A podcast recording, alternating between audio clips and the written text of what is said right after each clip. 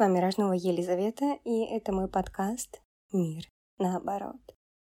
Если честно, я не знаю, это будет целый выпуск или это будет кусочек выпуска, потому что я очень сильно охрипла, заболела, и не знаю, осилю ли я целый выпуск, но мне очень хотелось с вами поговорить о избирательной толерантности. И избирательная толерантность — это просто бич нашего с вами российского общества сегодня. Такого термина нет, но это такой термин, который вывела я. Он не научный, но он максимально описывает то, что происходит у нас в социуме сегодня. То есть, например, мы спокойно относимся, например, к ветеранам войны без рук, без ног. Но если проедет ребенок в инвалидной коляске, тоже без рук, без ног, вряд ли большая часть населения России сможет на него смотреть без сожаления, а некоторые даже будут шарахаться. Если, например, мы увидим на улице слабо слышащего или слабо видящего человека, часто может так случиться, что мы хорошо воспримем его наличие в нашем обществе.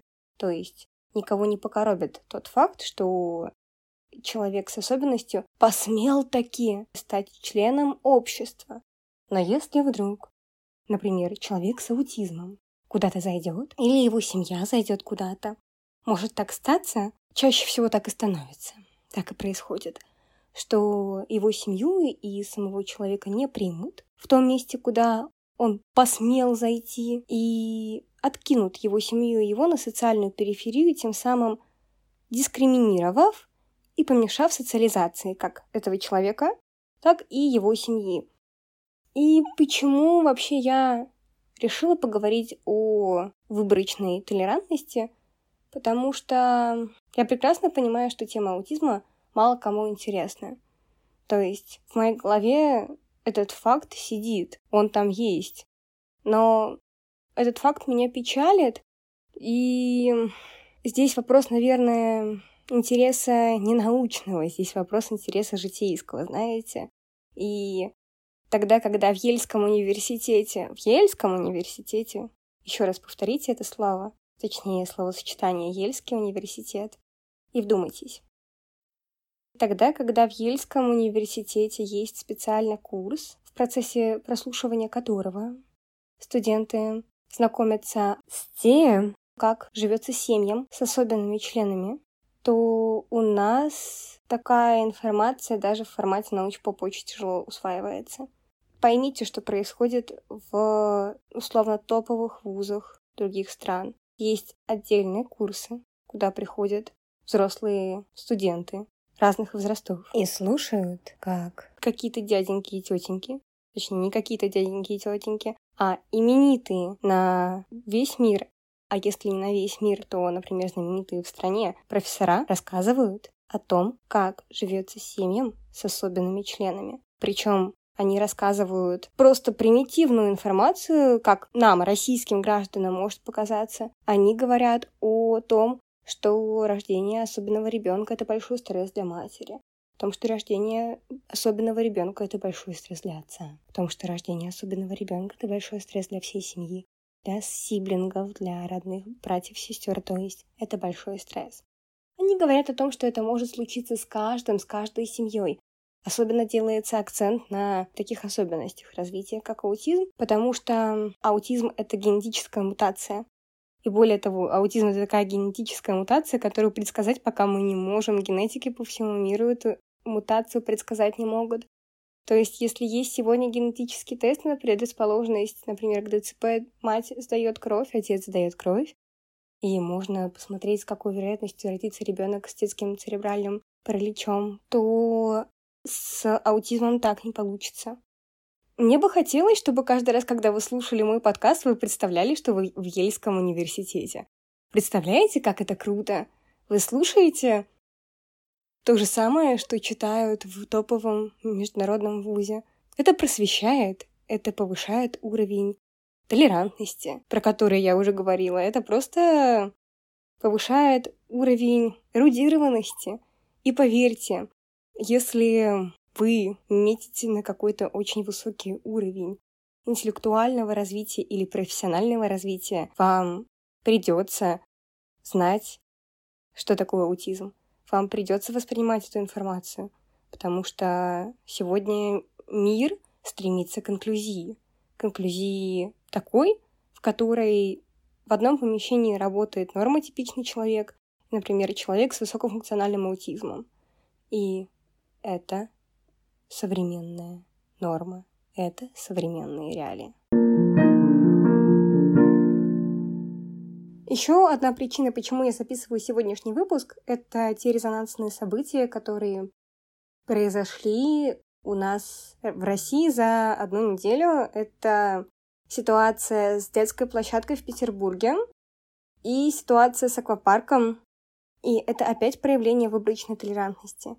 Это ярчайшее проявление выборочной толерантности. Так, помимо того, что это проявление выборочной толерантности, это просто гигантская иллюстрация того, почему в Ельском университете читается целый курс про инклюзию. И, поверьте, в этом курсе рассказывают не о том, как быть инклюзивным специалистом. В этом курсе рассказывается о том, как вообще думать, как мать особенного ребенка, как думать, как сестра особенного ребенка, и как правильно с ними говорить, так, чтобы их не дискриминировать, так, чтобы их не отбрасывать на социальную периферию. Почему еще можно слышать мое негодование? Наверное, потому что Питер — это культурная столица, не зря же так называют этот город, да? И, казалось бы, это один из огромнейших мегаполисов России. И я говорю сейчас не про размер, а про сочетанность, про то, сколько там мест аккумулируется, сколько там культурных мест аккумулируется, сколько там аккумулируется интеллектуальных мест, сколько там находятся интеллектуальные элиты России в Питере, да? Но именно в Питере происходит такая ситуация. Я не знаю, в курсе вы или нет, ситуация происходила примерно такая. Есть инклюзивные места, куда приходят люди с аутизмом, а есть адаптивные места, куда приходят люди, дети с аутизмом, то есть это группы, где есть специально обученные тьютеры, и там детки с аутизмом находятся, они там друг с другом коммуницируют, контактируют, там с ними тьютеры занимаются. То есть это как детский садик, только для детей с раз. И, естественно, у детей есть потребность в прогулке, как бы, да, и детей выгуливают. Так же, как и в обычном садике. Или как, например, в обычном маленьком частном детском садике. Знаете, сейчас популярны частные детские садики просто для нормотипичных детей. Или маленькие комнаты, где, например, нету своей территории у этого места, и дети вместе с воспитателями выходят гулять на общую городскую детскую площадку. Так вот, эти дети из того питерского детского садика, дети с аутизмом, вместе со своими тьютерами, вышли погулять на детскую площадку возле дома.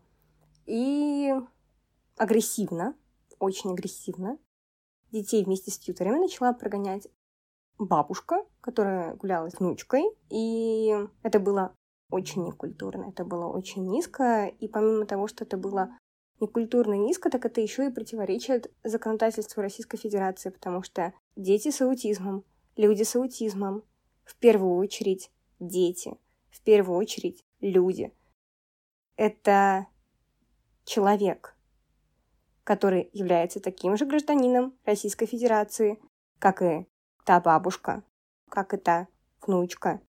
И поэтому выгонять их с детской площадки противозаконно. И вообще еще я сейчас подняла очень важный вопрос, который тоже относится к проблематике толерантности. Это обращение к людям с расстройством аутистического спектра. Это было в моем исследовании, которое я опубликовала в описании одного из эпизодов, по-моему, да. Это было в моем исследовании, которое я проводила в этом году по поводу социального восприятия лиц расы и семей. И главная проблема — это нетолерантное обращение к человеку. Это я уже поднимала в предыдущих выпусках, но я опять-таки озвучу. Обращаться нужно через принадлежность к Homo sapiens, а не через диагноз. То есть аутист, аутеныш. Это в корне неверно. Мы же не обращаемся к людям с другими диагнозами через их диагноз. Ну, не знаю, мы говорим «человек с раком». Мы не говорим как-то по-другому, поэтому обязательно нужно говорить «человек с аутизмом», лицо с аутизмом, индивид с аутизмом, или индивид с РАС, или индивид с расстройством аутистического спектра и так далее. И, кстати, да, я не спорю, можно даже в постах, статьях некоторых специалистов увидеть слово «аутист» как существительное. Но чаще всего это специалисты старой закалки, советской закалки. А в статьях, естественно, иностранных, а также хороших статьях и в хороших постах российских, например, от фонда «Выход», вы никогда не увидите обращение «аутист». Вы увидите обращение «человек с аутизмом», ну и далее, далее производные, то есть в первую очередь обращение через Homo sapiens, акцентируя на том, что это такой же человек, и его нельзя отождествлять с его диагнозом. Его нельзя преподносить через его диагноз. Да, аутизм — это часть личности, носителя диагноза. Да, неотделимая часть от личности. Потому что если взять все теории личности в, например, той же социологии, социальной психологии, то ни одна теория личности не может правильно объяснить и описать личность человека с аутизмом, потому что симптоматика настолько тесно переплетена с личностью, что она, симптоматика, уже неотделима от личности. Но они в первую очередь люди, потому что люди с аутизмом также живут. Также живут, например, в квартире. У людей с аутизмом также есть мама, папа, брат, сестра. Во многих случаях, если это высокофункциональный аутизм, даже коллеги. И, например, каждый раз, когда вы хотите как-то нетолерантно обратиться или просто рассказать об аутизме, вспоминайте, что есть я.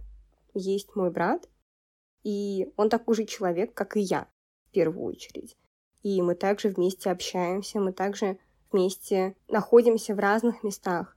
Мы также находимся вместе в парке, мы также находимся вместе, не знаю, в мотошколе, мы также находимся вместе на отдыхе.